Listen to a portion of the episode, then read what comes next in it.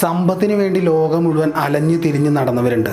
പണം തേടി ഇറങ്ങിയവർക്ക് മുന്നിൽ പണത്തിന്റെ രഹസ്യത്തെ തേടി ഇറങ്ങിയവർക്ക് ചില നിയമങ്ങളിലൂടെ അവരുടെ എല്ലാ ചോദ്യങ്ങൾക്കും ഉത്തരം നൽകി റിച്ചാർഡ് ടെംബ്ലർ.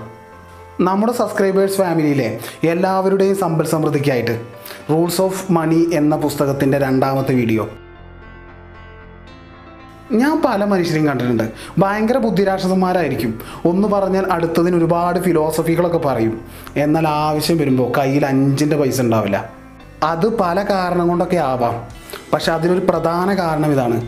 പണത്തിന്റെ കാര്യത്തിൽ അവർ മടിയന്മാരാണ്. ഞാൻ നേരത്തെ എഴുന്നേൽക്കും ജോലിക്ക് പോകും റെസ്റ്റ് എടുക്കും ഉറങ്ങും. അക്കൗണ്ടിൽ പണം ക്രെഡിറ്റ് ആവും. ഇവരൊക്കെ സ്വപ്നം പണക്കാരാവുക എന്നതൊക്കെ ആവും. പക്ഷെ ബോധപൂർവമായിട്ട് ഡെയിലി റുട്ടീനൊക്കെ ശരിയാണ്. ഇതിനപ്പുറം പണക്കാരനാവുക എന്ന ലക്ഷ്യത്തിന് വേണ്ടിയിട്ട് കോൺഷ്യസ് ആയി ബോധപൂർവം അവരെന്ത് ചെയ്തു എന്ന ചോദ്യത്തിന് ഒന്നും എക്സ്ട്രാ ചെയ്തിട്ടില്ല എന്നാണ് ഉത്തരമെങ്കിൽ സാധാരണ ആക്ഷനിൽ നിന്ന് എക്സ്ട്രാ ഓർഡിനറി റിസൾട്ട് എങ്ങനെ നമുക്ക് പ്രതീക്ഷിക്കാൻ കഴിയും? ഇലോൺ മസ്കിനെ പോലെ ആവണം എന്ന് പറയുന്നവര് അദ്ദേഹത്തെ പോലെ ചിലവാക്കണം എന്നതായിരിക്കും ആഗ്രഹിക്കുന്നത്. അല്ലാതെ അദ്ദേഹത്തെ പോലെ മറ്റാരും ചെയ്യാൻ കഴിയാത്ത അത്ര കഠിനമായി അധ്വാനിക്കണം എന്ന് അവർ ചിന്തിക്കാറില്ല. റൂൾസ് ഓഫ് മണിയിലെ ആറാമത്തെ നിയമം ഇതാണ്.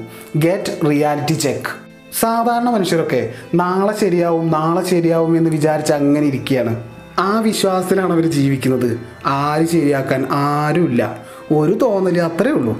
ശരിയാക്കേണ്ട ആളാരാ നമ്മൾ ഈ സത്യത്തെ നമ്മൾ അംഗീകരിച്ചേ മതിയാവുള്ളൂ. അല്ലാതെ ആരെങ്കിലും ഭാവിയിൽ പണം തരും എന്നൊക്കെ വിചാരിച്ച് പ്രതീക്ഷിച്ചിരിക്കുന്നത് അബദ്ധമാണ്. അതുകൊണ്ട് സത്യത്തെ ഇപ്പോഴുള്ള അവസ്ഥയെ അംഗീകരിച്ചേ മതിയാവൂ.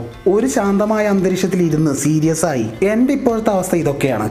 എങ്ങനെ എന്റെ വരുമാനത്തെ വർദ്ധിപ്പിക്കാം എന്ന് ചിന്തിക്കാം. അപ്പോൾ കുറേ മാർഗങ്ങളും തടസ്സങ്ങളും ഒക്കെ തെളിഞ്ഞു വരും. ജസ്റ്റ് ഡു ഇറ്റ് ഇവിടെ നമ്മൾ നമ്മളോട് തന്നെ സത്യസന്ധനാവണം. നമ്മൾ വലിയ കാര്യങ്ങളൊക്കെ ചിന്തിക്കും പ്ലാൻ ചെയ്യും. പക്ഷെ ചെയ്യാൻ തുടങ്ങുന്ന സമയം പലതും പറഞ്ഞ് നമ്മളത് നീട്ടി വെക്കുകയും ചെയ്യും. അത് പാടില്ല. അതിന് നമ്മുടെ ശീലങ്ങളാണ് കാരണം. അത് കണ്ടെത്തി തിരിച്ച് നല്ല ശീലത്തെ ചെറുതായി ബിൽഡ് ചെയ്ത് തുടങ്ങണം. പണത്തെ അനാവശ്യമായിട്ട് കളയുന്ന നമ്മുടെ ശീലങ്ങളെ കണ്ടെത്തുക. അത് കുറയ്ക്കുക. ഇങ്ങനൊരു റിയാലിറ്റി ചെക്ക് ആവശ്യമാണ്. അതാണ് ആറാമത്തെ നിയമം. അടുത്ത നിയമം അഥവാ ഏഴാമത്തെ നിയമം പറയുന്നത് ആദ്യം ചിന്തകളിൽ നിന്നാണ് മാറ്റം വേണ്ടത്. അതുകൊണ്ടൊക്കെ ആയിരിക്കാം ഈ പുസ്തകത്തിന്റെ ആദ്യ പാർട്ടിന്റെ പേര് തിങ്കിങ് വെൽത്തി എന്നായതും. ആ പാർട്ട് അഥവാ തിങ്കിങ് വെൽത്തി എന്ന പാർട്ടിന്റെ നിയമങ്ങളാണ് ഇതൊക്കെ കഴിഞ്ഞ വീഡിയോയിലെ ഇൻട്രൊഡക്ഷനായി പറഞ്ഞത് തന്നെയാണ് ഏഴാമത്തെ നിയമം. പണം എന്ന് കേൾക്കുമ്പോൾ മനസ്സിൽ ആദ്യം എന്താണ് തോന്നുന്നത്? എല്ലാ തിന്മകളുടെയും കാരണം പണമാവാം. കഠിനാധ്വാനം ചെയ്താലേ പണം സമ്പാദിക്കാൻ പറ്റൂ. പാവപ്പെട്ടവനൊക്കെ ആവാതിരുന്നാൽ മതി. അല്ലാതെ എനിക്ക് പണക്കാരനൊന്നും ആവണ്ട.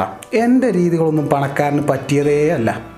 ഇങ്ങനെയൊക്കെ തോന്നുന്നുവെങ്കിൽ നമ്മൾ വളർന്ന സാഹചര്യങ്ങളോ അല്ലെങ്കിൽ മാതാപിതാക്കളോ ഇവരൊക്കെ നമ്മളിലേക്ക് നൽകിയ വിശ്വാസങ്ങൾ കാരണമാവാത്. ആരാണ് ഈ വിശ്വാസങ്ങൾ നൽകിയതെന്ന് നോക്കിയാൽ അതൊരിക്കലും പണക്കാരനാവില്ല ദരിദ്രർ തന്നെയാവും. ഈ ഒരു വിശ്വാസ രീതികളാണ് നമ്മൾ മാറ്റേണ്ടത്. സമ്പത്ത് കൊണ്ട് ഒരുപാട് പേരെ സഹായിക്കാം. ലോകകോടീശ്വരന്മാരതല്ലേ ചെയ്യുന്നത്? കൊടുക്കും തോറും കിട്ടും. എന്നിലേക്ക് പണം വന്നുകൊണ്ടിരിക്കുകയാണ്. അതിന് ഞാൻ പ്രിപ്പയറുമാണ് അതിനുള്ളതൊക്കെ ഞാൻ ചെയ്യുന്നുണ്ട്. പണത്തിന് വരാതിരിക്കാൻ ഒരു നിവൃത്തിയുമില്ല. ഇങ്ങനെയൊക്കെയുള്ള പണത്തെക്കുറിച്ചുള്ള ശരിയായ വിശ്വാസങ്ങളെ വളർത്തി തെറ്റായ വിശ്വാസങ്ങളെ നമ്മൾ ശരിയാക്കണം. എട്ടാമത്തെ റൂൾ ഇതാണ്. പെട്ടെന്ന് കിട്ടിയ സമ്മാനമല്ല ഇതൊന്നും എനിക്ക് പണം വേണം എന്നത് എന്റെ കഴിവും ബുദ്ധിയും ഹാർഡ് വർക്കുമാണ് തീരുമാനിക്കുന്നത്. അല്ലാതെ മറ്റാർക്കും ഇതിൽ പ്രത്യേകിച്ച് റോളൊന്നുമില്ല ഇവിടെ നൂറ് രൂപയുടെ പെയിന്റിങ്ങും കിട്ടുന്നുണ്ട്. നൂറ് കോടിയുടെ പെയിന്റിങ്ങും കിട്ടാനുണ്ട്. നമ്മളൊക്കെ നൂറ് കോടിയുടെ പെയിന്റിങ്ങൊക്കെ ഇങ്ങനെ ആസ്വദിക്കാൻ ശ്രമിക്കുമ്പോൾ രണ്ട് വരയും മൂന്ന് കുത്തൊക്കെ കാണുന്നുള്ളൂ. എങ്കിൽ പോലും. എങ്കിലും ഇത് വരച്ചാൽ സാധാരണ പെയിന്റർമാരെക്കാൾ എത്ര ബുദ്ധിപരമായിരിക്കാം വർക്ക് ചെയ്തിട്ടുണ്ടാവുക? എത്ര കഴിവുള്ള ആളായിരിക്കും? എത്ര ഹാർഡ് വർക്കിംഗ് ആയിരിക്കാം? എന്നതൊക്കെ അതിന്റെ വില നമ്മളോട് പറയുന്നുണ്ട്. ഇങ്ങനെ വർഷങ്ങളോളം അയാൾ ചെയ്തതിന്റെ പരിമിത ഫലമായിരിക്കാം ആ വില ഒരാൾ പണത്തിന് വേണ്ടി കഠിനാധ്വാനം ചെയ്യുന്നുവെങ്കിൽ കൂടുതൽ പണം നേടാൻ സാധ്യതയുണ്ട്. ക്ലവറായി ബുദ്ധിപരമായി ചിന്തിക്കുകയും കഴിവ് മെച്ചപ്പെടുത്തുകയും ഹാർഡ് വർക്ക് ചെയ്യുകയും ചെയ്യുമ്പോൾ പണം നേടാനുള്ള സാധ്യത കൂടുന്നു. ഈ ഒരു പ്രോസസ്സിന്റെ പരിമിത ഫലമാണ് അധികമായ പണം. അല്ലാതെ അവൻ നല്ലവനാണ് അവന് പണം കൊടുക്കാം എന്നൊന്നും ആരും തീരുമാനിക്കാറില്ല. ഒമ്പതാമത്തെ നിയമം ഇതാണ് ഡിസൈഡ് ചെയ്യുക. നമ്മൾ ഷോപ്പിങ്ങിന് പോകുന്നതിന് മുമ്പേ തീരുമാനിക്കുക എന്തൊക്കെ വാങ്ങണം എന്നൊക്കെ. അല്ലാതെ അവിടെ ചെന്ന് മാർക്കറ്റുകാരന്റെ ഇൻഫ്ലുവൻസ് പെട്ട് തോന്നിയതൊക്കെ വാങ്ങുന്നവരും ഉണ്ട് പക്ഷെ ആദ്യത്തേതാണ് ആവശ്യമുള്ളത് ആദ്യം ഡിസൈഡ് ചെയ്ത് വാങ്ങുന്നതാണ് ഹെൽത്തി ആയ രീതി. അതുപോലെ ആദ്യം തന്നെ ആഗ്രഹിച്ച അത്ര പണം ഉണ്ടായാൽ എന്തൊക്കെ ചെയ്യും എന്ന് ആദ്യമേ തീരുമാനിക്കണം. ആ കാരണമാണ് അത് നേടാൻ നമ്മളെ നയിക്കുന്ന ഇമോഷൻ ഞാൻ ഗ്രാജുവേഷൻ പഠിക്കുന്ന കാലത്ത് വേൾഡ് ടൂറിനൊക്കെ പോകണം എന്ന് ആഗ്രഹിക്കുന്ന ഒരു സുഹൃത്തുണ്ടായിരുന്നു എനിക്ക്. ക്ലാസ് കഴിഞ്ഞ് മറ്റു കുട്ടികൾ വിശ്രമിക്കുമ്പോൾ വീട്ടിൽ പോയി നേരം കളയുമ്പോൾ അവൻ നേരെ ഫ്രീലാൻസ് സൈറ്റ് കയറി ഫ്രീലാൻസ് വർക്കൊക്കെ ചെയ്ത് പണം ഉണ്ടാക്കും ജോലിയൊക്കെ കിട്ടിയിട്ട് പോരാ എന്നിട്ട് പോരെ ടൂർ എന്നൊക്കെ ചോദിച്ചാൽ അവൻ പറയും. പിന്നെ ഗ്രാജുവേഷൻ കഴിയുമ്പോൾ ജോലി അങ്ങോട്ട് എടുത്തു വെച്ചിരിക്കുകയല്ലേ? എനിക്ക് അടുത്ത വർഷം ടൂർ വേണം.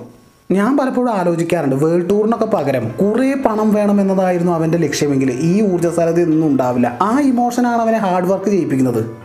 സോ ആദ്യം എന്തിനാണ് എനിക്ക് പണം എന്ന് ഡിസൈഡ് ചെയ്യുക? പണം നേടാൻ സ്ട്രോങ് ആയ റീസൺ ഉണ്ടെങ്കിൽ നമുക്ക് വിശ്രമിക്കാൻ പിന്നെ കഴിയില്ല. നമ്മളൊക്കെ എന്തൊക്കെ സാഹിത്യം പറഞ്ഞാലും ഫിലോസഫി പറഞ്ഞാലും നമ്മുടെ ശമ്പളത്തിന്റെ വലുപ്പമാണ് സമൂഹം നമുക്ക് ഇട്ടിരിക്കുന്ന വില. അതാണ് സത്യം. പത്താമത്തെ റൂളുമായിട്ട് അടുത്ത വീഡിയോയിൽ വരാം. കഴിഞ്ഞ വീഡിയോയുടെ ലിങ്ക് ഞാൻ താഴെ കൊടുക്കുന്നു. It's me M K Jayadev